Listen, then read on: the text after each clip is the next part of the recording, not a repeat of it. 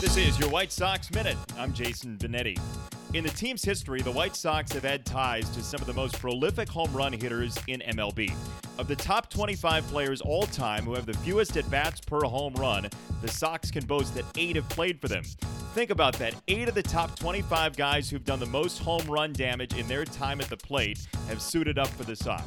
Top dog in that category who's played for the Sox is Jim Thome, fourth all time, 13.76 at bats per home run. All the guys on the list, some of whom played in the South Side for longer than others, had to hit their first home run sometime. Thome's was October 4th, 1991 against Steve Farr. Twice this homestand, Sox have hit their first career home runs. Kevan Smith did it Monday night, Alen Hanson last night. Sox go for the series win this afternoon, 110 game versus Baltimore at Guaranteed Rate Field.